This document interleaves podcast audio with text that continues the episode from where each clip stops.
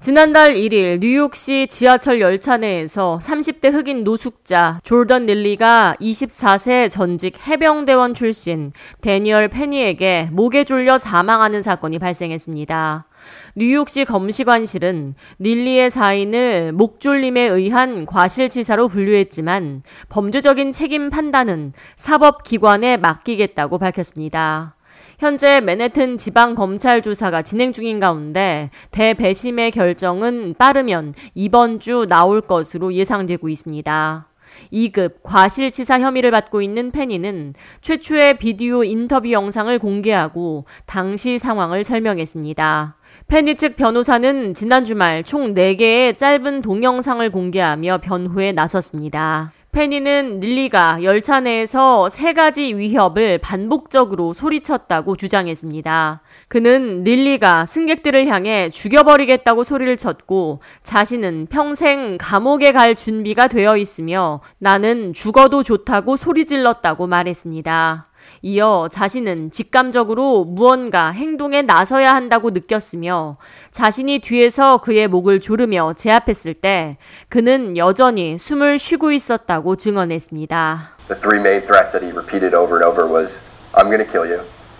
I'm prepared to go to jail for life and I'm willing to die. And I acted in a way that would protect the other passengers, protect myself and protect Mr. Neely. I used this hole to restrain him and I did this by leaving my hand on top of his head to control his body. You can see in the video there's a clear rise and fall of his chest indicating that he was still breathing. 페니는 또 자신이 목을 조른 기간은 목격자가 진술한 15분이 아닌 5분 미만이었다고 반박했습니다. 이어 뉴욕시 지하철 시스템이 이러한 정신질환 노숙자에 대한 아무런 보호 및 대책이 없었으며 이에 승객인 자신이 스스로 그리고 다른 승객들을 보호하기 위해 나설 수밖에 없는 상황이었다며 현 대중교통 시스템의 미흡한 점을 지적했습니다. 이어 이번 사건을 흑인과 백인 간의 갈등으로 몰고 가는 상황을 의식한 듯 자신은 흑인 남성을 보고 대응한 것이 아니라 승객들과 자신을 위협하는 남성에 대해 대응에 나섰을 뿐이라며 자신이 보호하려던 승객 대다수가 유색인종이었다고 덧붙였습니다. I didn't see a black man. Threatening passengers. I saw a man threatening passengers, a lot of whom were people of color. 페니 측 변호인 스티브 레이저는 페니의 이번 진술 영상 공개는 대배심의 결정을 위한 것이 아니라 잘못된 사실을 바로잡기 위한 것이라고 덧붙였습니다. 이어 레이저 변호인은 오해가 지속되면 사람들의 기억 속에 사실로 자리 잡기 때문에 이를 바로잡길 원했다고 설명했습니다. If the misconceptions remain out there too long, uh, they become part of people's memory of the case. And he can't let that happen. He's got a long life ahead of him. He's only 24 years old. So he's got to protect the record, the record, the public record.